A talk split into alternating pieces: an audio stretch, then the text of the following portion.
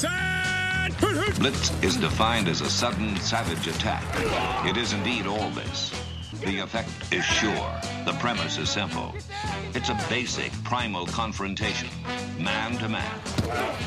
No excuses are offered, none accepted. Welcome to the latest edition of Longhorn Blitz with horns247.com. Looks like a radio station. Now, here are your hosts, lifetime Longhorn Rod Babers, Pure athlete yet. I transcend race, hombre. Matt Butler, I don't talk man. I back it up. And we are chock full of that, man. Damn right. and Jeff Howe. It's still real to me, damn it. And that's the bottom line, because Stone Cold said so. If you're gonna blitz, come strong, but don't come at all. Coming strong with another edition of Longhorn Blitz with Horns 24 7. I am Jeff Howe, a post Father's Day edition of the Blitz. So happy Father's Day to all the dads out there. Hope everybody had a safe, happy, and healthy weekend. But we are back at it talking about the Big 12. Yeah, I don't know if you got the Dan Hawkins drop in there, Matt, but it's not intramurals, brother. We are talking about the Big 12 uh, as it relates to Texas and Steve Sarkisian in year one and just how good is this league going to be? We'll get into that on this week's show and uh, continue our ongoing discussion about player development, development ratings, blue chip ratios. All of that is up for discussion on this week's episode of The Blitz. Before I bring in the rest of the team, let me remind you, however you're listening, wherever you're listening, we just thank you so much for being a part of Longhorn Blitz. Anywhere you get your podcasts, just search Horns 24 7. Click the follow button to get every episode of The Blitz.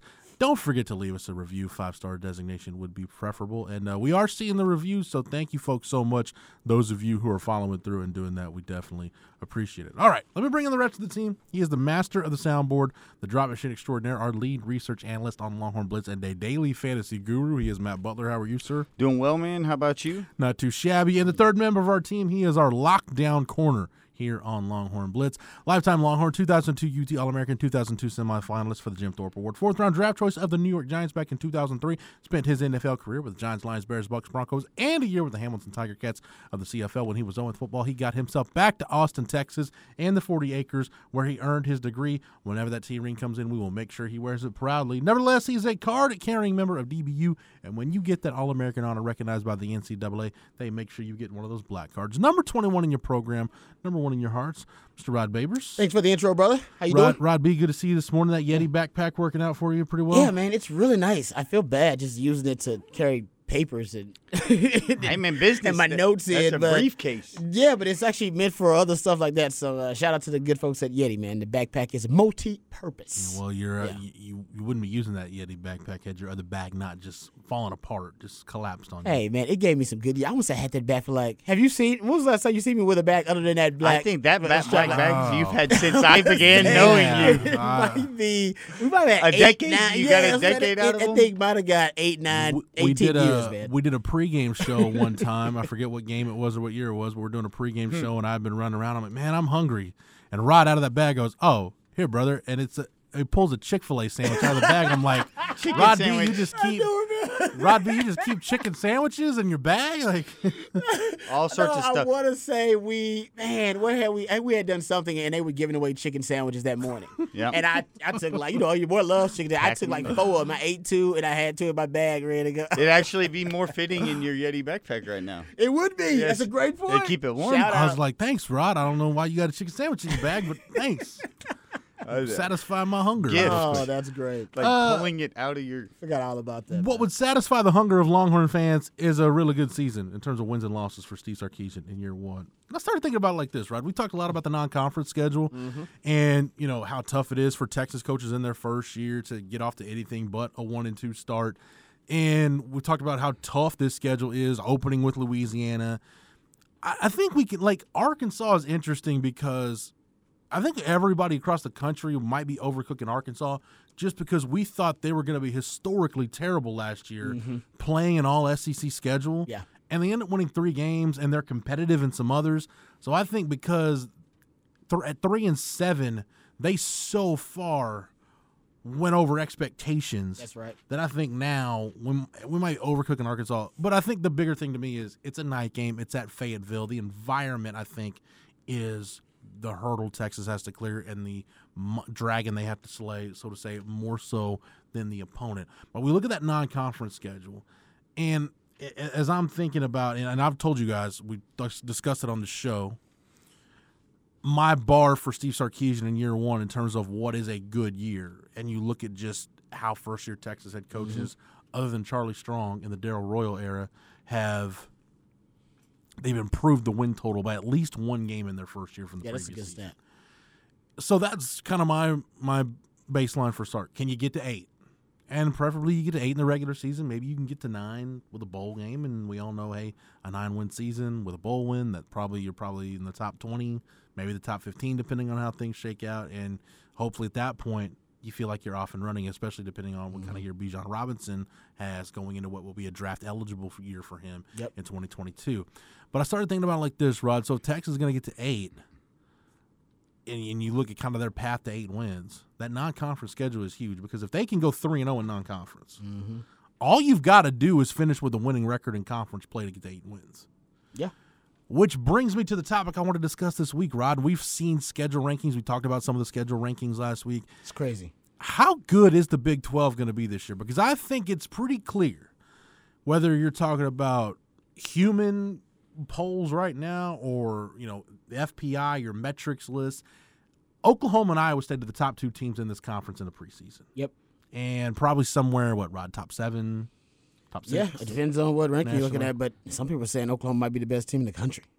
A year. Paul oh. Finebaum said he can't find a better team in the country, and you know he's got a he's got a bias. Yeah. it's a bit of a bias. Oklahoma, Oklahoma's going to total's at get. 11. Yeah, if you look at was you looking at the William Hill? Uh, yeah, there's a handful. This is Okay. uh, yeah, Caesar Sportsbook by William Hill okay, on yeah, that's the one I saw. I had Texas at eight. Yep. uh, which is I think kind of a sweet spot. I think they're right around there, around eight. I probably would have put them at nine, but like I said, I don't know if they're they're uh, like you said putting the bowl game into their projections. But I got them right around. I would say eight and a half is probably the healthy mark if you're gonna project for Texas. Yeah, juiced at the under is actually minus 130. So Okay. that, that's a little enticing to go over because you're getting a plus money there. Mm, yeah, So when you look at Oklahoma, like you look at Oklahoma, and I don't know, we'll see what happens with this Isaiah Thomas situation. I know. Arrested on suspicion of DUI and failure to It's appear. a lot of layers to that thing. Apparently, like the notice was sent to a different address, so he didn't get the notice. So when he was stopped, he didn't know there was a warrant out for him. It was, And it's, I- it's a lot of layers to that story. And I know they've got good play. This is probably the best Oklahoma defensive front that program will have had in Oh, 15 years yeah, easy, since the Gerald McCoy Easy. years. easy. I think he's their best player, Rod. I know, and it's so crazy that uh, a lot of the preseason love is going to you know other guys, but I'm with you. I think he might be their best player up front on the front seven. I thought he might be the best player overall. Well, on and- defense. and we didn't see Ronnie Perkins last year in the Texas game. yeah, But I thought, you know, going back and watching film, I thought he was their best player in terms of a guy that whether you schemed him, schemed him free, or he just got free on his own. I thought he was a, a legitimate difference. just a disruptive force. Yeah. yeah. So we'll see what happens with that situation. And we know Iowa State, you bring back Brock Purdy, you bring back Breece Hall, uh, Xavier Hutchinson's back, so you really got kind of your three pronged attack there on offense. We know they're going to have tight ends out the wazoo. Matt Campbell always does, uh, especially with Charlie Kolar coming back. And then defensively, Jon Heacock's been at the forefront of this.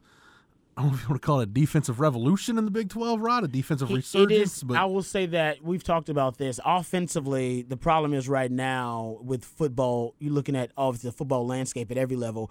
There have been more offensive innovations, uh, more offensive evolution over the last 20 years than on defense. Mm-hmm. Honestly, the, the last evolution on defense might have been Jon Heacock. They may be the the the biggest evolutionary leap on defense to adapt to the spread offenses in the last 15 years. I can't think of many. I mean, No. give me offensively. Hell, man, there's so many. Yeah, and it's are constantly evolving. Yeah, exactly. Whether you're talking about RPOs, or you're talking about up tempo, or whether you're talking about you know multiplicity, dual threat quarterback zone. I mean, it, it just continues to evolve offensively more and more. They get these little cheat codes. Not a lot of cheat codes defensively. Well, and I, mean, I always said it just comes down to: Do you have ballers? Do you got do you got good football players? Do you got eleven guys across the board that are that are just ballers that can just go?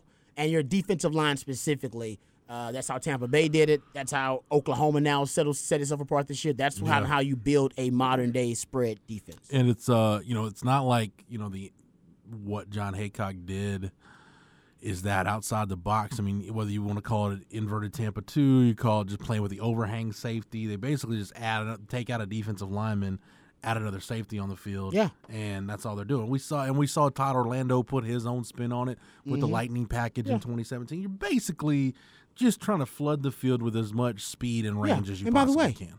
Tampa Bay in the Super Bowl. Go look at about 12 to 15 percent of defense snaps. Three safeties on the field. Yep. Why? Because they saw Bill Belichick do it against Kansas City too. And who do you think Bill Belichick got it from?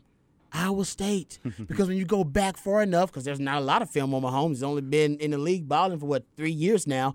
Um, you go back and look at the worst game he had. One of the worst games he had when he was there at Texas Tech against Iowa State on the road. Matter of fact, that was the game that the uh, that the uh, the Chiefs GM went to see him in person for the first time And then and then actually said he fell in love with him as a result of like watching that game versus Iowa State. something And like they that. got they got massacred on that field. But of course, playing a lot of three safety, my theory is that Belichick watched a ton of Patrick Mahomes film because he had the best blueprint to defend Patrick Mahomes in the first couple of years of his career. Mm-hmm. Nobody had done really better than Belichick in terms of him struggling, and he hadn't struggled against a lot of people. Go look at that defensive blueprint in the Super Bowl. They used three safeties and, and some, on some crucial downs. I'm talking about third downs, like third and predictable passing downs. So it's it's already now trickled up to the NFL that three safety package as a great way to defend the spread. Getting back to the college game, I mean, Brent Venables has admitted that he went and met with Jon Heacock and tried to Yeah. figure out because when they get into the playoff and you're facing, you know, in Ohio State and Alabama, you need to figure out a way how to match up. So Mm-hmm. Yeah. he they've they've swapped. You'll see it more and more in the NFL. Yeah. You'll start seeing it more and more. So that's covers Oklahoma and Iowa State. But Rod, how good is the rest of this league? Because you were sharing some numbers. I think it was the FPI Oh yeah, the One of those power index is metrics- freaky man. really loves Oklahoma State, and I can't really figure out why. Yeah, the football power index. If you start looking at it, This is they- ESPN's, by the way. Uh, yeah, their football power index. They just love Oklahoma State, man. I don't know exactly why. And actually, I take that back. They like the Big Twelve. Okay, so- so the FPI. If you look at their top twenty-five, they got six Big Twelve teams in the FPI top twenty-five for 2021. I'm not making that up. Last Th- time they that got happened. two in the top four. That's your Oklahoma and Iowa State. So they really like Oklahoma and Iowa State. Only Bama is ranked Oklahoma. They're number one in the football power index for ESPN. Oklahoma's number two. Clemson number three. Uh, and they have all those teams projected to win 11 plus games. Clemson 11.5, uh, OU 11.2, Alabama 11.1. I don't know how they get to that, but the simulations, advanced metrics, all that kind of stuff, right? So Iowa State's number four in the football power index, and they're projected at 10 wins, like 10 flat. Uh, Ohio State is projected at 10.8 wins, and they're five in the football power index. They got A&M six, by the way. Shout out to the Aggies. Um, but here are the teams in the Big 12. That's what we care about. So they got six, they got two in the top four. Just told you that's Oklahoma and Iowa State. Three in the top 10 because they put Oklahoma State at number nine. And this Wow. isn't far off of where they finished though last Yeah. year, because I mean Texas and the FPI last year finished sixth, and you had Iowa State finish tenth. You had Oklahoma State finish fifteenth. So I think the respect sort of comes with also the Big Twelve playing all every everybody, and That it's the be it, too. bottom of the Yeah. depth. And you have TCU even at twenty one. So last year you had five of the top twenty one by the end of bowl season finish up there. So when So you already have it. that, Yeah. and then you play each other yeah. Exactly. And then the round robin schedule really is something there. You don't get any week holes or years off. The SEC, you get week holes and point. years off when you don't have to align against really good teams in your conference. In this one, you have to play every good team in your conference. That's a great point. In terms of them playing each other, I agree so a lot of the 100%. metrics will you, Yeah. you sort of be, have them ranked higher because of the strength of schedule. I agree, but that maybe that's got to be it. Because Yeah. okay, they got Texas at 12 Mm-hmm. which I think we all like. Man, that's that's pretty high for Texas too, the four power index. And then after that, they fill in the rest of the Big Twelve teams. They have um, West Virginia at no, so they got Texas Tech actually at 21. Uh, West, yeah, they got so TCU's at 19. So I'm going out of order here. Sorry, I apologize. So they got TCU at 19, Tech at 21, and West Virginia at 24. Yeah, because Tech finished 70 last year in their FPI, so that's the biggest jump. nobody in the Big 12 is going to change more than Tech because they lost a ton of uh, players in the transfer portal and they gained a ton. They'll and it, Tyler Shough, Tyler Shough, the yeah. quarterback, uh, namely, will be the he, everybody's projecting him to be the starter, and a lot of people are really high on him coming in from Oregon. Look, you know, I, he I, was a really highly recruited kid uh, coming out of Oregon. Yeah. So uh, coming into Oregon, I should say. So they're really high on them, and their defense is going to look a whole lot different too. So they're banking on Texas Tech's new look offense and defense with all the transfers to make them at least competitive. So there are your six teams in the FPI top 25 in the preseason. Oklahoma at two, Iowa State at four, Tex, Oklahoma State at nine, Texas at 12, uh, and then you have TCU at 19, Texas Tech at 21, and West Virginia at 24. Um, by the way, we we talked about this a few weeks ago when we talked about you know hotbeds for quarterbacks, and Texas still is the hotbed. But we talked about Arizona. And Tyler Shough's from Arizona. Yeah. Is he really? Yeah. Man, I'm telling you, man. At Spencer Rattler, Bijan Robinson, Brock Purdy. uh, Brock Purdy, Kedon Slovis. Yeah. He's from more. He's Arizona too. I mean, Arizona is a is a hotbed of talent. I, if you go look at the states that are producing the most Power Five quarterbacks, Texas, of course, dominates. California, of course, dominates. Arizona has found itself in the top four or five states that produced the top, the most Power Five quarterbacks in the last three years.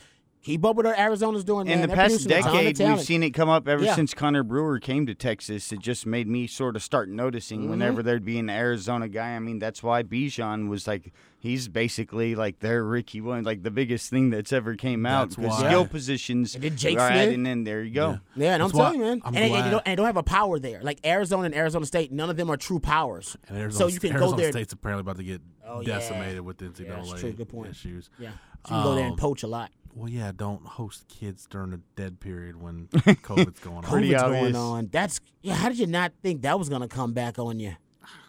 I mean, it's just probably social media evidence alone of it. just Exactly. because players Herm, are so Herm, crazy. Herm Edwards taking you play to win the game a little too far, but and what the hell could they see Oh, on campus Herm- anyway? There was nobody on campus. Exactly, Like, what are you, yeah. what are you bringing Herm's them there to perfect. see? He's like, I ain't ever been on Oh, Twitter. man. Don't press in. He has no clue what's know, going man. on. That's crazy. Um, but no, that, Plead real quick, uh, that's one thing I'm glad Tom Herman did right, and, and hiring Tim Beck was a really big part of it because Tim Beck has ties in the state of Arizona. He was the head coach at Solaro for a while, so he's some of the high school coaches in the state. He's tied in with.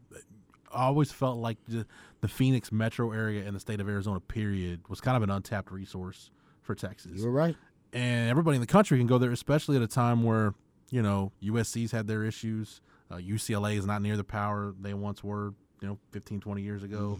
The, the two Arizona schools, like we talked about, neither one of those have a really strong foothold. So you can get into Arizona and find you some nice prospects. I hope right. that's a trend that continues Yep. under Steve Sarkisian because, and I, I remember having this conversation with Blaine Irby uh, a few years ago, and he told me he said, you know, I never figured out why after the national championship because Blaine Irby's from California, Okay. uh, from Ventura, I think. Yeah. And he said, you know, after the national championship, I said, I don't know why Texas didn't recruit from California more. He's like, you'd be surprised after those two Rose Bowls how many kids grew up Texas fans in Southern California. It's interesting. Mm-hmm. Yeah. Yeah, I could see that.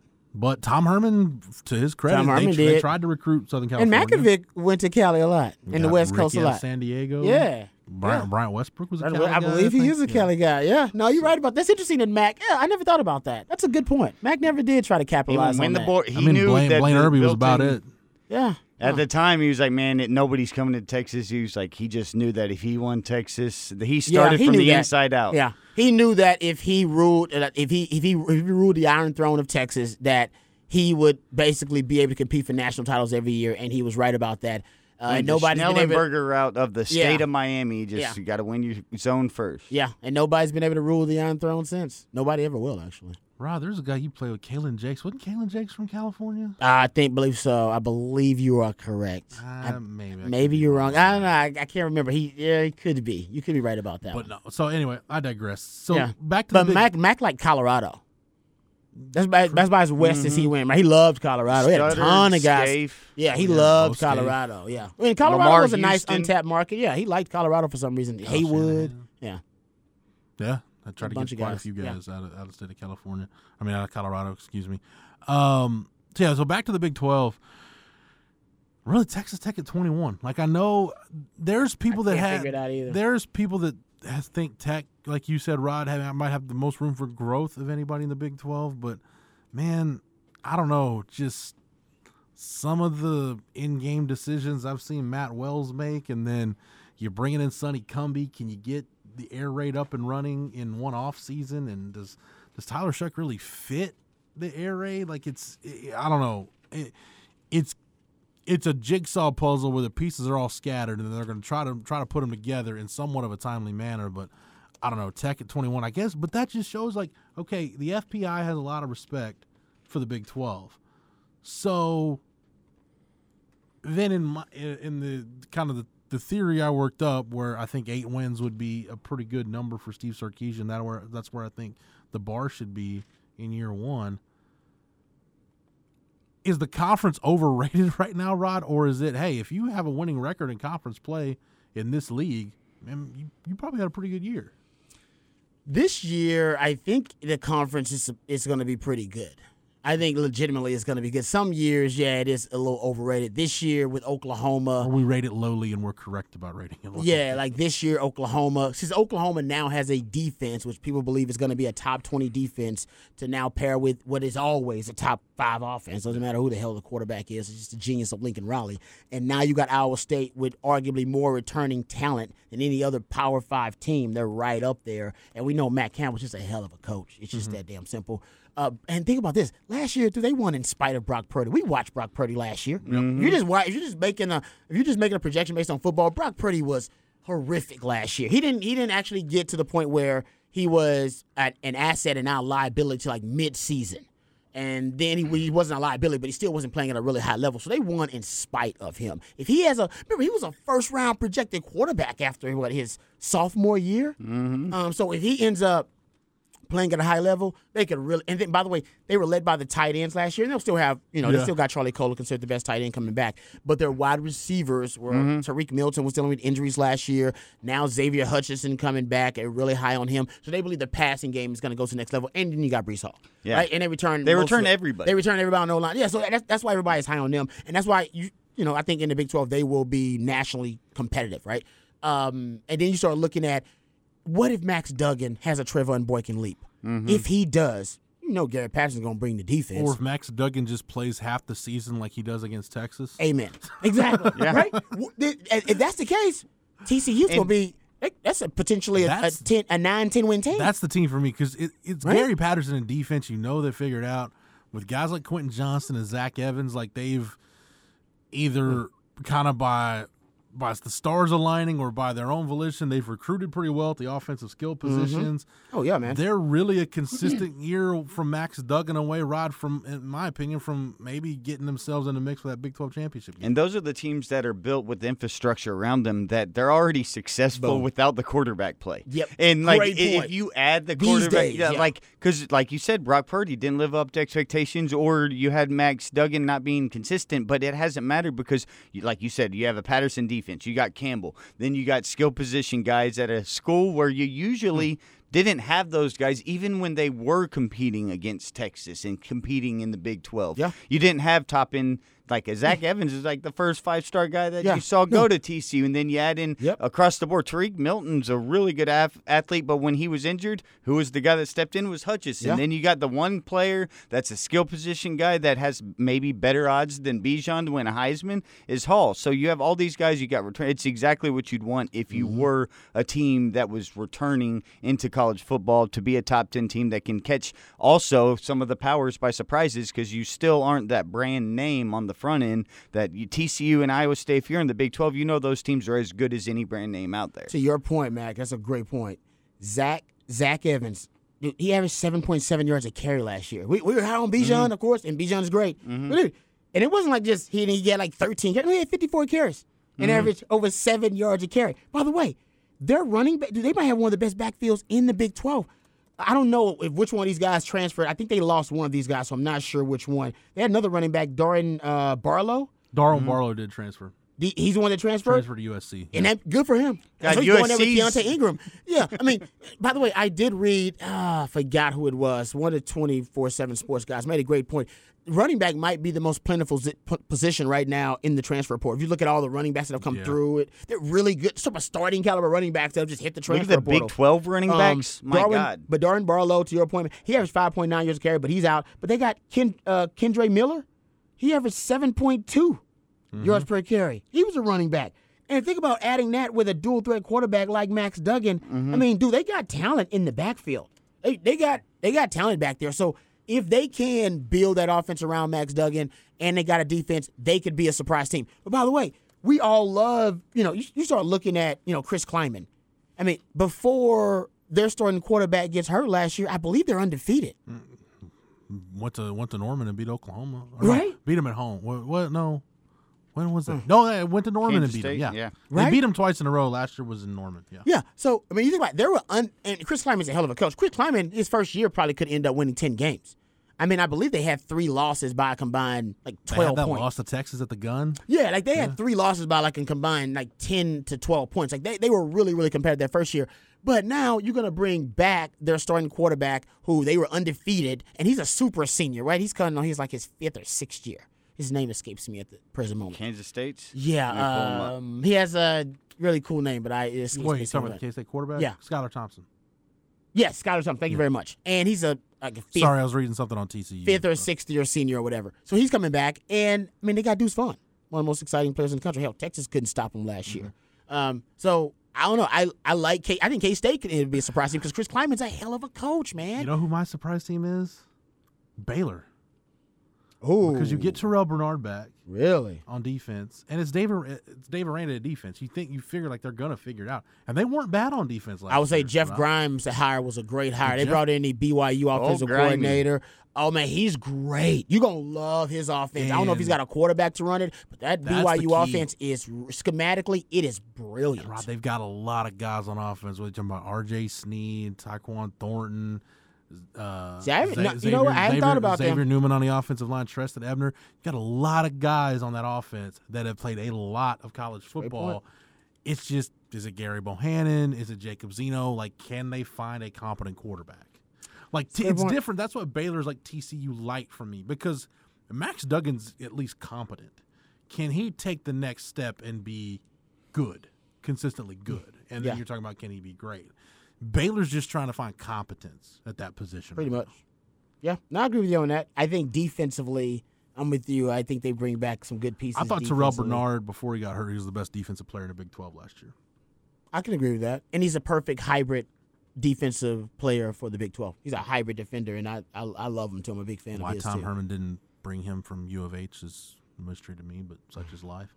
Uh, Exactly. A lot of mystery surrounding Tom Herman, but and then you start looking at, and then you go keep going down, right? Then you go to Texas Tech. Why people really? Why is Texas Tech getting even a little bit of love? Well, Tyler Shough coming in. they're the wild Um, card, man. They are the wild card. Remember, he came in and it wasn't terrible. He started the seven games he started, 64.8 completion percentage, 9.4 yards per attempt, 16 touchdowns, six interceptions. Not terrible. So in Texas Tech, the insert quarterback here, you know, uh, air raid offense, maybe they can unlock something within him. And you start looking at, I went and looked at the transfer. This was a few weeks ago, so it probably, you know, is, has changed since then. But last time I looked good, at it, a good picture though, Rock. Good snapshot. yeah, last time I looked at it, and uh, props to uh twenty four seven Sports because you guys do the transfer portal now. If you have it, go find. I don't even know where you can find it at the transfer portal. Uh, they keep up with team team transfer portal acquisitions and losses. 24 7's the only place you can find They're it. the only place you can find. it. Only by keeping up with it. And I looked at it, and they, they they do it based on a period. So I believe this goes all the way back, like to the If you if you're at Horns 24 seven, you look at the main drop down menu, like you've got news, board, Yeah. etc. Go to football recruiting, and there's a section under the football recruiting tab that's just titled transfer portal. It's awesome. It's quick It- and easy. It's a rabbit hole. won't- You'll get yeah. lost down there, dude. I would, you because you start looking at all the teams and what they lost and what Mm-hmm. they gained, and you just don't realize. Dude, some teams. College football is going to be so different now with the one-time transfer waiver, makes so it you can fun. transfer. Yeah, it's like so that's free agency, and then the transfer portal just now is so robust. It used to be seen as something that was you know shameful. It's like oh he's a transfer portal guy, he's got issues. Now everybody hits a transfer portal, so it's just so robust. It's going to change the landscape because the team can really even basketball or football, you can really change your DNA almost overnight. But getting to the tech thing, last month did because I think this goes back like to the season too. This goes back because it's I think they they calculated in just a certain period.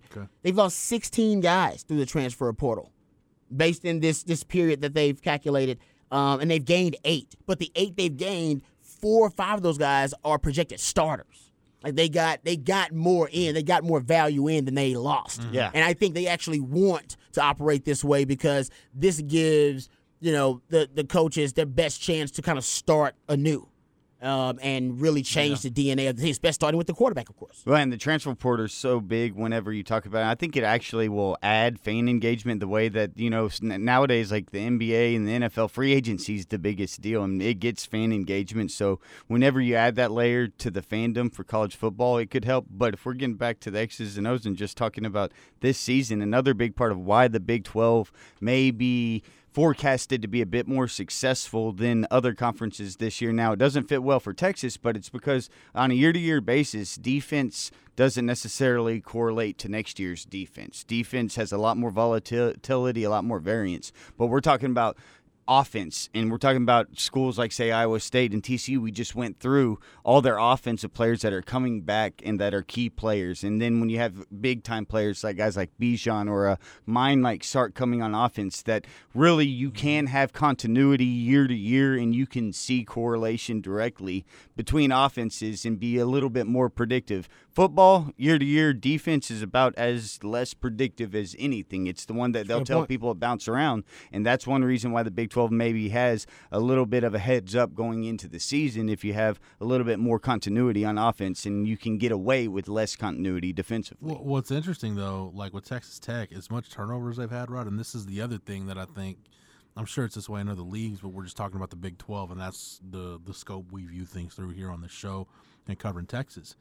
Man, COVID eligibility is going to be a big player. Yeah, you're right. There, there are guys like I look at the Texas Great Tech point. roster, and I'm like, Adrian Frye's still there, Demarcus Fields is still Mm-hmm. there.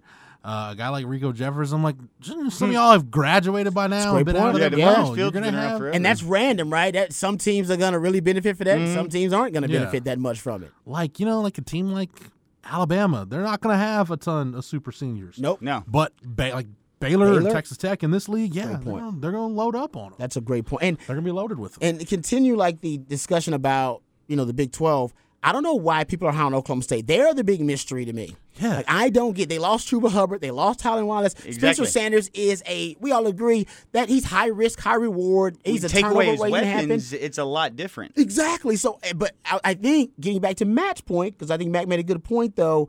Maybe they're looking at the Big 12 a little bit through a defensive prism, and they're saying, "Man, Oklahoma, because Oklahoma State's defense was really good." And Oklahoma State, by the way, that's it's not that's not a blip, that's not an outlier. They uh, give Mike Gundy credit. He he admitted he said five years ago, somewhere around there, they changed their the way they recruited. They started offering more scholarships on defense, and they started actually changing the the mentality of recruiting where he says in the back end, the back seven guys, mm-hmm. he doesn't even recruit specifically DBs or linebackers out of high school. He just gets body types. Yeah. And he said, I'm just gonna get body types, guys who are long, mm-hmm. rangy, mm-hmm. athletic, and then we're gonna put some weight on some guys, and some of these guys are gonna grow into safeties. Some guys gonna end up as a corner, some guys gonna end up as a linebacker. And that's why they got a lot of hybrid defenders in their back seven. You go look at their linebacking core. Hell, guys played safety out of high school, guys played different positions um, because they're using hybridism as their really their kind of their building block, their, their the basis for their blueprint. And it's really worked out for them. So maybe people are just high on the defense. I think they bring back a lot of defenders. to your point, Rod, like if you look at their, the way their defense is constructed, they've got their three down linemen, and you've got guys like Israel Antwine and Tyler Lacy who played. They've got a lot of snaps under their belt. Trace Ford is their edge guy, but then after that, they're back seven. I mean, I'm just looking at their depth chart right now. The one I'm looking at, they list three safeties the starters. Yeah. and they're all guys. I Exactly mean, right. we've seen a lot of Kolby Harvell Peel, Trey Sterling, Oh, and yeah. Tanner McCalister. And you and sometimes you don't know where they're gonna end up playing. So if you're Texas trying to game plan, you're like, damn, last year he, he was playing I mean last game he was in a nickel. And now they got him playing strong safety over here. Malcolm field Rodriguez safety. is another guy linebacker that's been there for a God, while he's and played a lot of football. And then, I mean, Jarrick, Jarrick Bernard Converse coming back at corner. Yeah. Uh, th- I went and tracked it. Uh, the guys coming out of high school, some of those guys, Malcolm Rodriguez, he was a safety coming out in high school. He's a linebacker. Oh, he played some high school quarterback too. Yeah, you probably right about that. You know more than I do about recruiting. Which is, I mean, that is, is something should be pointed out. That's so much more valuable. I mean, high IQ players, like you always point out, how Brooks was one of those, and that's what made him connect so quickly on the back end. If you're a guy just a high IQ, defending in space, modern defense needed whenever you have these offenses using these RPOs in this deception. Yep, that's right. I mean, you just go look at it down the list. All their defenders, you go look and they're all kind of like six foot, uh, and they're six foot six one, and you can tell coming out of high school, that's basically they just kind of put weight on them and watch their body grow. That's Oklahoma State's. That's now their ideal um, defender. It's just a just a great athlete on the back end I that thought can their run. corners were really good last year. Rodarius Williams and Greedy. Bernard, Yeah, Bernard good- oh, sorry, is he- the cousin of Greedy or the brother? He, and he's related to Greedy. Rodarius Williams. He's related to Greedy. Brother. He's a brother. Yeah. he's related to Greedy. Yeah. Greedy's bro. Uh, Greedy's bro. But but th- I and tracked it too. The defense for the Big Twelve though, and it's I think I think the Big Twelve is we all agree it has been the on the forefront offensively, right? The NFL is coming to the Big Twelve. The NFL loves the Big Twelve coaches, right? Because they love the the hybrid spread schemes. They love the offensive evolution. They courting Lincoln Riley, offered Matt Campbell. Honestly, I look at all the leagues across uh, college football, the big Power Five leagues. No league has their head coaches who are courted more by the NFL than the Big 12. Well, Well, you talking about Matt Rhule, or you talking about Lincoln Riley, or you talking about Matt Campbell, Cliffy. Cliffy. Hell, Cliffy gets fired and he gets hired in the league. So, so I'm not saying that they're better than the rest of the Power Five coaches. I'm just saying like w- they the NFL is thinking offense, Yeah. and they want to come to Well, the then Big they 12. want to obviously see how do you, how do they defend them? Yes, And- exactly. So if it's it, it, it stands to it stands to reason that if the Big Twelve is on the offensive brink all the time, right, of Mm-hmm. on the cusp of offensive evolution and and progression and progression, then defensively somebody's going to adapt to that. I think we just talked about how Jon Heacock did it at Iowa State. I think that's the beginning, but I think you're starting to see it all across the board, and you're starting to see it on really statistically on the field. The Big 12 had five teams finish the season in the top 20 of the defensive uh, FEI rankings, uh, defensive efficiency rankings, more than any other conference in college football in 2020. It was the most for the Big 12 since at least 2007. That's as far back as I could go. The Big 12 also had five teams finish the season in the top 20 of the defensive SP plus rankings for the first time since 2010. So this is not a coincidence. Six in the top 35. Exactly. Not a coincidence, gentlemen. That is the Big 12 defensive coordinators, who, by the way, now looking really good. Defensive minds Gary Patterson, Jon Heacock, Dave Aranda, Alex Grinch, Jim Knowles, now Mm-hmm. Kwiatkowski. Hell, it's about to become a defensive conference again, and life is a circle. Uh, really, if you want to get technical on the SP plus, uh, seven teams in the league finished 42nd or better Yeah. in defensive SP plus. Baylor was uh, 42nd, and then I, I looked at it too. Rod, you had one, two, three, four, five, six defenses in the league gave up three point uh, five point three seven yards per play or fewer last year. Yeah. It's against the best offensive minds in college football. I mean, Oklahoma five point one nine, Iowa State five point three seven, Texas five two two, Oak State five three two, TCU five three two, West Virginia four six five. The where it starts about to West drop off, Baylor at five and a half, Baylor about a little over five and a half per play, and then K State six point over six point one. Uh, Texas Tech, even Texas Tech, five point seven three yards per play for them. That's not Oh, no, they. awful. Texas Tech has, has then- switched it up a little on then you've got Kansas at six six three. Yeah, no, I'm telling and, and now you'll have. I said West Virginia. That was like they, they didn't even have a defensive coordinator last year. Remember they had Oh, some. they had the They had a def. They were calling it by committee, I think, or uh, something was weird. Vic Koenning got fired. like, yeah, and, like and right they were, around this time and they were like the, they were like a top top defense in the Big Twelve. They were number one in the league Yeah. in uh, in yards per play allowed. and they bring back one of them Stills brothers. I forget. I think No, it, don't I matter think which it's- one. Exactly. I think it's Darius, but I don't know. I could be wrong. Maybe it's Dante. I don't know. Whichever. Darius or Dante. Either one on beast mode could end up being the defensive player of the year in the Big Twelve or defensive lineman of the year in the Big Twelve. They're that good. So yeah, we haven't talked about West Virginia. We hadn't even brought up West Virginia. Mm. The they got Mountain Leddie Men. Brown coming Dante back. Dante Stills is Dante. All right, Darius is in the league somewhere. Then Dante, yeah, Dante's a beast. But we hadn't brought up West Virginia, dude. West Virginia, they end up making a move. They bring back a veteran quarterback too. yeah with Jarret Doege Yeah. and Leddie Brown. Leddie Brown can run. year. It's, Yeah, another- Lenny They could make Brown's an move. afterthought it- at eh, that eh, point. This is just like people are like, oh my gosh, is this their run- running back renaissance in the Big Twelve? No, the Big 12's been producing really good running backs for a few years now. This is true. Just some of you college football For a long time, we talked about the Doak Walker Award winner five that years ago. you don't here. think that college football exists outside of those 14 That's true. teams covering the southern United States. Like once you venture outside there, you realize, oh, other there are other leagues out there, and some of them do Mm-hmm. Have play really good, good players, football, yeah. and they have good players. Yeah, no, I agree with you. But yeah, like West Virginia, I'm a big Rod. You know, I've talked about. It, I'm a big Neal Brown fan. Yeah. I, I like what they do, and you know, he's put had a different model on how to build it than Dana Holgorsen did, and he's got a couple recruiting classes in now. And I mean, Hell, they almost beat Texas last year. yeah, They were really close. It was like, if not for a, a kind of a goal line stand by the defense, I said red zone stand by the defense. Hell, Texas loses that game. yeah. Think was it a PBU by Chris Brown or something? Mhm, Chris Brown. Chris Brown. Where the hell is Chris Brown? Where the hell is Chris Brown?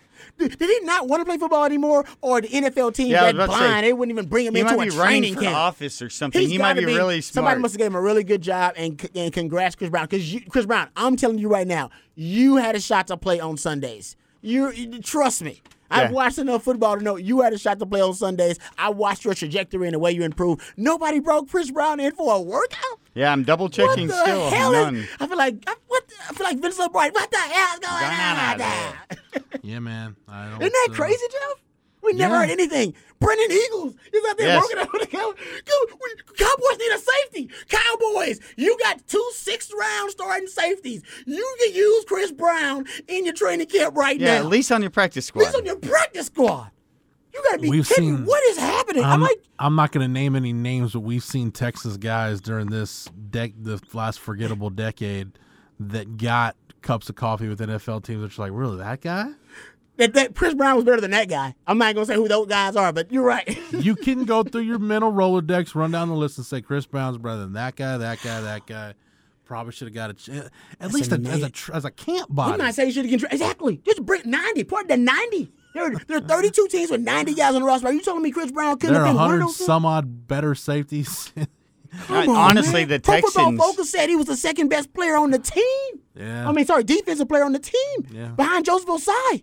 What the hell? Well, and then It's you always see crazy. these guys that get signed to camps that are local type guys. You know, like you would think an LSIC Wow. guy like him would maybe be picked up by the Texans Insane. for The a practice squad. Texans or Cowboys. but Texans got the worst roster in the league Yes. potentially. Texans could use them. Cowboys secondary is worse than the Texans in terms of overall talent. They could use them. I just, I'm just saying. I mean, the Cowboys are leaning on Donovan Wilson. Even even Aggie fans will tell you, like, yeah, I don't know, I don't know. ah, slow down. It's just crazy to me. Anyway, sorry, random rant. No, it's all good. Uh, so so maybe Rod, I think we've kind of convinced ourselves. Maybe I don't know. Yeah, I think the Big Twelve is going to be pretty good this year. It's got a lot of upside. Yeah, It- we don't know how it's going to work out, right? Oklahoma State. We don't. Why? I looked at the ELO ratings for Pro Football Focus. That's their ELO ratings and rankings. They got Oklahoma State 20. the Big like Twelve. 20. Is, the Big Twelve is a good stock right now. The fourth, the fourth Big 12 team. They got OU at five. Uh, sorry, third Big 12 team. They got Texas at 17, Oklahoma State at 20. You know, we, we haven't hit media days They yet. got them ahead of Iowa State. we haven't hit media days yet, so it's still we're kind of in that everybody's kind of ramping up, getting the low. We're in the low period right Yeah. now before you get to media days next month. I think the Big Twelve is a good stock. Like before everybody starts talking about it, and you know, not that you can go buy college football conferences as stocks, but if you're a college football fan and you don't have an attachment to a league, yeah, you can you can go ahead and buy the Big Twelve right now because and see where that stock goes. Just see if it can rise a little bit. I can't wait to watch the offensive minds and the defensive minds, you know, in the chess match in the Big 12 now. I mean, think about. Top four offenses. If you look at the best single season offensive points per drive in college football since 2007, number one is 2020 Bama. Number two is 2020 BYU. Number three is 2019 Bama. Number four is Oklahoma in Jeff Grimes, 2018. Lincoln Riley. So you, so they're all in the Big 12 now, right? Calling plays. And then I just let you know about the defensive minds now. You got Kwiatkowski, you got Gary Patterson, Jon Heacock, Dave Aranda, Alex Grinch, Jim Knowles. Really respected defensive minds now. And it's going to be fun watching these guys match wits in the Big 12. And I think that's that's got to be part of why people are hounding the Big 12 too. You And those are coaches, man. I love the Big 12 coaches. I mean, listen, we talk trash on you know Mike Gundy. Mike Gundy is one of the most you know uh, tenured coaches in college football. Yeah. right. Been around for a long. Gary Pat. We look at look at the dinosaurs of college football now. A lot of them in the Big Twelve. Yeah. Gary Patterson, Old heads. Mike Gundy, yes, old heads now. And then Lincoln Riley, of course, is you know everybody thinks Lincoln Riley is the next great uh, offensive mind in football. Like he's got a Bill Walsh like presence about him. And honestly, his track record with quarterbacks. That seems to be that at least he's on that type of trajectory. Like he's really good. And the NFL, they love him. The NFL just offered Matt Campbell. I want to say they offered him a seventy million dollar contract. The Detroit Lions did. Seven, he turned down seventy million dollars. That's amazing. Nah, I think he, it was. I think he did. Dan Campbell even brought it up. Did you, Dan Campbell brought up. Oh, Matt, Dan Campbell's the one who brought it up. remember Dan Campbell during his press conference? He said. He said, "I think they got the wrong Campbell." that dude's Like, awesome. 'cause he's a he's a di- he's 'Cause a he knows. caveman. Yeah, he's and like, he 'cause knows, he like, knows that it- Matt Campbell's Yeah, he knows. He's like, nah, they wanted that Campbell. They offered him seventy million. So I don't think he got as much as Matt. So my point is, the NFL loves the Big Twelve. The Big Twelve, I think, is in a prime position to assert itself this year. At Oklahoma, unfortunately for Texas fans, leading the way.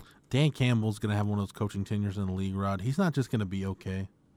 E- either either the Lions are going to be a contender really quick, or he's going to flame out in two years. It's gonna Yeah. be It's fun to boom- watch, it though. Is, it is going to be boom or bust. I agree That's with you. how his I can't see it really working I out. can't Coaches- see Dan Campbell just being aight, just being, and we're nine and seven every year. You know, Yeah. we're, right, we're right on the cusp. your coach is like. When was the last time we saw a coach like that? That you know is that wild at his press conference. You know, he's talking about biting off kneecaps and stuff like that, and he talked about bringing a lion. Oh, He wants a lion as a pet. He's joking. He's joking. All this stuff is in jest. Like he's joking. He's Yes. obviously joking. But it was last time we've seen a coach with that hope. style. Honestly, I would take that back. Mike Vrabel. Mike Vrabel's like that. Yeah, he Mike is. Vrabel is very much. He'll jo- he, has But jokes. He literally said he would cut off his own Exactly. penis to be able to go. So maybe it's a new age thing. Maybe it's like now you're going back to like the players types of coaches where you know these guys. And he was can- that guy whenever he replaced Philbin with the Dolphins. He did all this same stuff when he was the head coach already one other time. Yeah, no, you might. You're right about that. One thing I want to mention real quick before we get out of here, uh, and I think this Rod is the, the problem with the Big Twelve, and, and why we, I mean, we know this league, but why we had to kind of talk ourselves into it, man, that's a perception issue. And I think looking at Bud Elliott's blue chip ratio for 2021, I think it's a perfect example of the perception of the league. And and, and I, I bring the blue chip ratio up, and, and I don't know if you guys want to continue this next week, or it's kind of an ongoing conversation we have about recruiting and development and everything that falls under that umbrella. But for all the people that say, "Nah, recruiting doesn't matter," I mean, Colt McCoy was a three star. No, no, it it matters. A ton. It, it matters a whole hell of a lot. Yes, it does. If you look at Bud Elliott's blue chip ratio for 2021, and this is the current percentage of your roster made up of four and five star recruits in the 24 7 Sports Mm-hmm. composite rankings, Alabama leading the way with a blue chip ratio of 84%. Mm. 84% of Alabama's roster is made up of four and five star prospects. Like Bud even admitted, if Nick Saban would stop signing specialists, that percentage would be even higher. Kickers and punters are bringing it down. Wow. I think it was that. It was, it was close to that last year too when they won the national title. Uh, It was around Georgia? 80-something percent. Georgia, number two, 80%.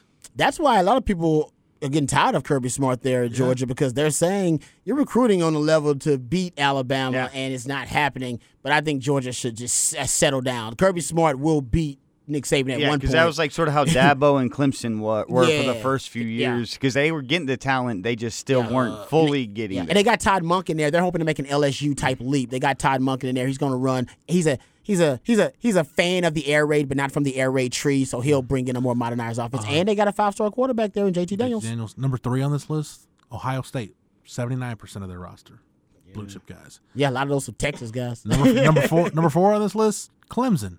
67% of Clemson's roster made up of Yeah, Clemson chips. are they're OKG kind of philosophy, our kind of guys. It's not all just five and four stars with them. They do get, a little different. Remember Isaiah Simmons? What was he? Like a, not even rated? He, you he was. I think he ended up being a four-star guy. Did he really? Kansas, yeah. yeah. But he's from Kansas. He's from Kansas. If he played in Texas or Florida, or California, he probably would have been a five-star guy. Mm-hmm. Uh, but if you was to, for the, all of you out there saying, "Oh, recruiting doesn't matter," you're, again, your top four teams in a blue chip ratio, percentage of four and five-star guys making up your roster. Your top four teams are Alabama, Georgia, Ohio State, and Clemson. Mm-hmm. Tell me recruiting doesn't matter. it matters, man. Just because Texas hasn't developed, their And guys by the way, don't. Texas is not far from those So guys. why Bud Mm-hmm. but why Bud concocted this list and did the data? Pretty much to win a national championship, And they're two team the two teams that have come closest to busting his theory. 2014 Oregon with Marcus Mariota and 2016 Clem or well, 2015 Clemson with Deshaun Watson. Yeah. Those teams had under a 50% blue chip ratio. See that? Every other national champion though that Bud's tracked has had 50% or better blue chip ratio. So I mentioned those top 4, Bama, Georgia, Ohio State, Clemson. There's four programs with a 66% blue chip ratio. LSU, Oklahoma, Florida, and Texas. Mm. So this goes back to the point, Rod. Can this team compete in the Big 12 in year one? Can they go win them eight or nine games? Talent's Yeah. there. Talent's there. Talent's there. Talent's there. And You got develop, we've been we're talking about not developing it for a decade. So I mean, this this- is why you hope the new staff can do it. And I went back, like Bud does this article every year, and I love it. And I I went back and looked so at some of his historical stuff. It's so like, good. I think Texas crossed the fifty percent threshold in eighteen. I think was the first year Texas got over fifty percent. Got since, back like, since there. Max run. But like Charlie Strong's second year, I think, or maybe it was the first year. I mean, they were they were under fifty percent. They were like in the low to mid forties. I have Texas with Bud had 2014. He had Texas at 60 percent, Okay. and then 2015 he had him at 55 percent. 2016 50 percent. 2017 46 percent. Okay, There's that the was it. dip. Then That was Herman's He first dipped year. down to Farmer's first year. Then 2018 they're at 55 Okay, percent. they got back up there. yeah, in 2019. Uh, They were in the low sixties, I think. No, they're in yeah, sixty percent. They're right at sixty percent. And then twenty twenty, of course, they actually four percent. So Tom Herman did improve the roster. And how about this? Because I went back and looked at as far back as you could go. Texas Texas basically has been top ten every year since twenty eighteen, and top they were top five in twenty twenty. So the, the roster is improving and getting better. And by the way, Oklahoma, since the blue chip ratio has been a thing since Bud Elliott uh, came up with it, Oklahoma's never had a higher blue chip ratio than Texas. Nope. Never. But they, no school in the Big 12 has a higher Big 12, sorry, a higher blue chip ratio than Texas. But There's no- scheme can elevate you exactly. when you so got it a just Lincoln goes to tell you about the issues that Texas has. Texas getting beat by teams who have players that Texas didn't want. yes. this, this goes back. This goes back to something we kind of talked about last week, and uh, and Dennis Dodd. I don't know if you guys saw any of the stuff Dennis Dodd did. Kind of the three part series he did on the Nick Saban coaching car wash. Yeah, I read that. and he's got some stuff from Sark in there. That to me, Rod, was why you hired Steve Sarkisian. Like if you just Hmm. wanted to kind of be right there and win, you know, eight games or whatever every year, keep Tom Herman, whatever, because that's kind of where the ceiling was going to be for Texas football under Tom Herman. But you hired Steve Sarkisian to give you a, and, and I don't know if this is one of the CDC's thought process, but for me, this is why you do it. You do it to give you that schematic advantage that you weren't getting with Tom Herman. Yeah. Because in this league, having talent isn't enough. This this isn't this isn't Rod your era Well- of Texas. Eh, it ain't enough for Texas. This isn't your era of Texas, Rod, where you were just so much more talented than everybody, pretty much but Oklahoma I disagree with that. I think you are so much more talented than everybody else except Oklahoma. right now. If you based on your based on the based on the recruiting rankings, Texas Texas has no joke, dude. Texas in the history of college football, Texas no program has wasted more talent than Texas based on the recruiting rankings. Yep. Based, Yeah. you go look at the bust rates, you go look at blue chip ratios. not disagree Chris with that. Homer's uh what what what is- Development rate. development Yep, rate. and You go look at it. No, I'm I'm not joking, guys. I know it sounds like this is hyperbole and Rob oh Robbie going crazy again. No, no, it's true. Uh, It's a great stat here. If you look at just blue chip ratio, all right, and I got this. Make sure I get the right stat here. Okay, so Texas had the highest blue chip ratio in the Big Twelve. Um, basically since its inception. If you go look at like if you go look at it all the way back, if you want to try Yeah. to track it, it, it it's and Texas has won how many Big Twelve titles? Three all time. And that's the thing. I mean, we've talked about the lack of development and then the lack of scheme. And at some point, you don't have one or the other, or you don't have both. Meanwhile, Oklahoma steamrolling because they develop and have the scheme. Texas win percentage, all right, from 2010 to 2020, 56.5%. Their blue chip ratio from 2010 to 2020 is 65%. They are the only FBS team with a lower win percentage than a blue chip ratio in that time span. I think Matt just hit it on the head, though. I, I think I think Matt hit it exactly right. When you look at Texas in in this era, like starting with Mack Brown's first year in '98, and kind of this mo- this new kind of new millennium of college football, when Texas has been been developing players and has a somewhat of a schematic advantage, they're competing for national championships. Mm-hmm. They're right there. And Rod, I think your era talent was getting developed, and the scheme was there. I think it was definitely there on defense because you guys was it two thousand? You guys were number one in the country in total defense, and Uh, 2001, I yeah, believe. And then one year you were were one of the best One of the those years you were number one. I think two Oh, thousand. one you we were pretty, we were really you, good. You were two thousand. I think you were number one in the country in 2000 pass really efficiency good. defense. Yeah, 2000 were really good. Uh, so defensively, it was there. Offensively, we know early Greg Davis and some of the big games. It just it just wasn't there. Struggled a little bit. But you were developing talent. You had that part of it. Yeah, I agree with that. In this last decade, this goes back to your thought about the offensive identity crisis, that multi, that hydra. We, when we talk about development, Mm-hmm. you haven't had a schematic advantage, and you haven't been developing talent. That's when you Therefore, you get in terms of winning percentage the worst decade in school history. Yeah. Yep. And even when you still Yeah. had a talent advantage at the end of the Mack era, it became or uh, that you weren't scheming them into the situation. Right, But once have- after 09 happened, then you're putting square pegs in round holes. So it's just not been able to have everything align at the same time. So that's basically that. That's how Sark's going to get Texas back. Can you develop talent, and can you be the guy that gives Texas a schematic advantage? When you go, can you make an Oklahoma game against Lincoln Riley? Can you make it a legitimate chess match? And Chris Kwiatkowski too. It's gonna be a big part of that. And you're right because last year Texas should have beat Oklahoma. They've been up benching Spencer Rattler in the game. Uh, it, Sam Ehlinger tries his damnedest to put the team on his shoulders and lead them to victory. All you would have needed was a little bit of schematic advantage. Probably just play Bijan more, and you probably would have been okay. But Yeah. if you just a little bit of a schematic advantage in that game, Texas wins that game. And Texas puts the kibosh on Oklahoma, and then they're not even in the Big 12 title discussion anymore. But you couldn't do that Or because you my, couldn't give yourself a schematic my point of contention would be had Tom Herman just gone for two at the end of the second overtime. That's another After schema- yeah. Sam Ehlinger goes for rips off that 25 yard touchdown, you got their Oklahoma's backs against the wall. I'm not going to get in a shootout with Lincoln Riley. I'm not going to. Why am I going to give a Lincoln Riley offense 25 yard fields to work with? I'm with you. I'm, I, I agree. But saying all You're those shooting things, your own foot off at that point. all those things would have been decisions made by the coach that could have helped Texas win Mm-hmm. the game. You're right. I agree with you. Yeah. So I think Matt, I think just summed it up. When when if you look at historically, when Texas has developed talent and given them and, and had a schematic advantage, they're one of the best programs in the country. So Sark, Sark can solve one of those problems i- initially, right? Schematic Mm-hmm. advantage.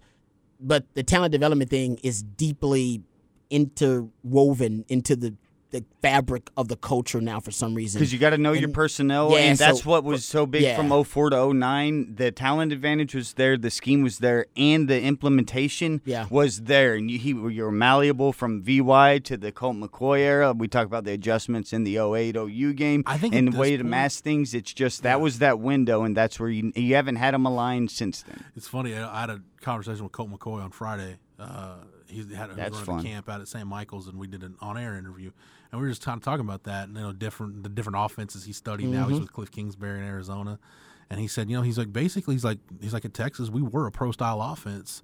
He's like until Blaine Irby got hurt.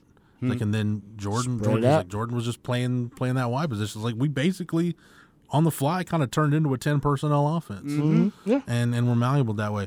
Um, but no, I mean, it- so I'll wrap it up by asking this, Rod, in your opinion, and, and I'll just if you don't agree with me, that's fine. Please say so. I think at this point for Sark, I think the schematic advantage has to come 1st mm-hmm. because I think the talent, the kind of talent you need to recruit and get on campus to compete for and win conference and national championships, guys like Evan Stewart, guys like Arch Manning, guys like Rueben Owens.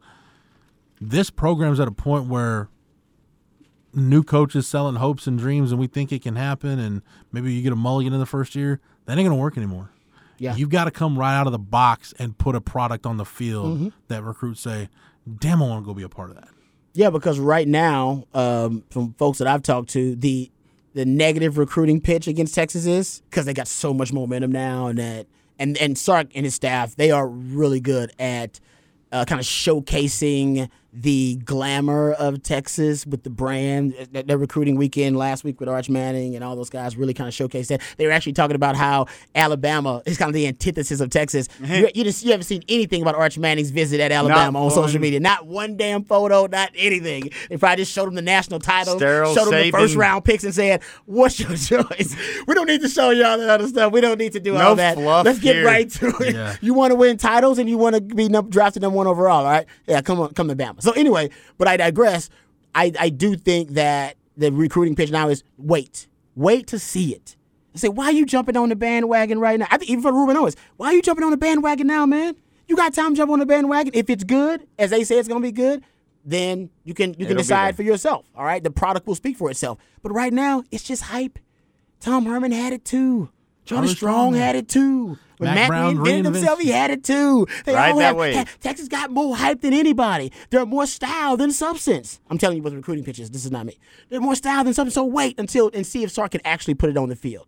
And right now, I think recruiters are like, yeah, I'm gonna wait to see. That's the, that's the negative recruiting. pitch. By the way, negative recruiting is like peeing in the shower. Everybody does it. Nobody wants to admit to it. So, but Texas, that's the pitch against Texas right now because they can't really. Nothing else really works against Sark because we're in the honeymoon phase and he's brand new. There's nothing to really hate on Sark about right now.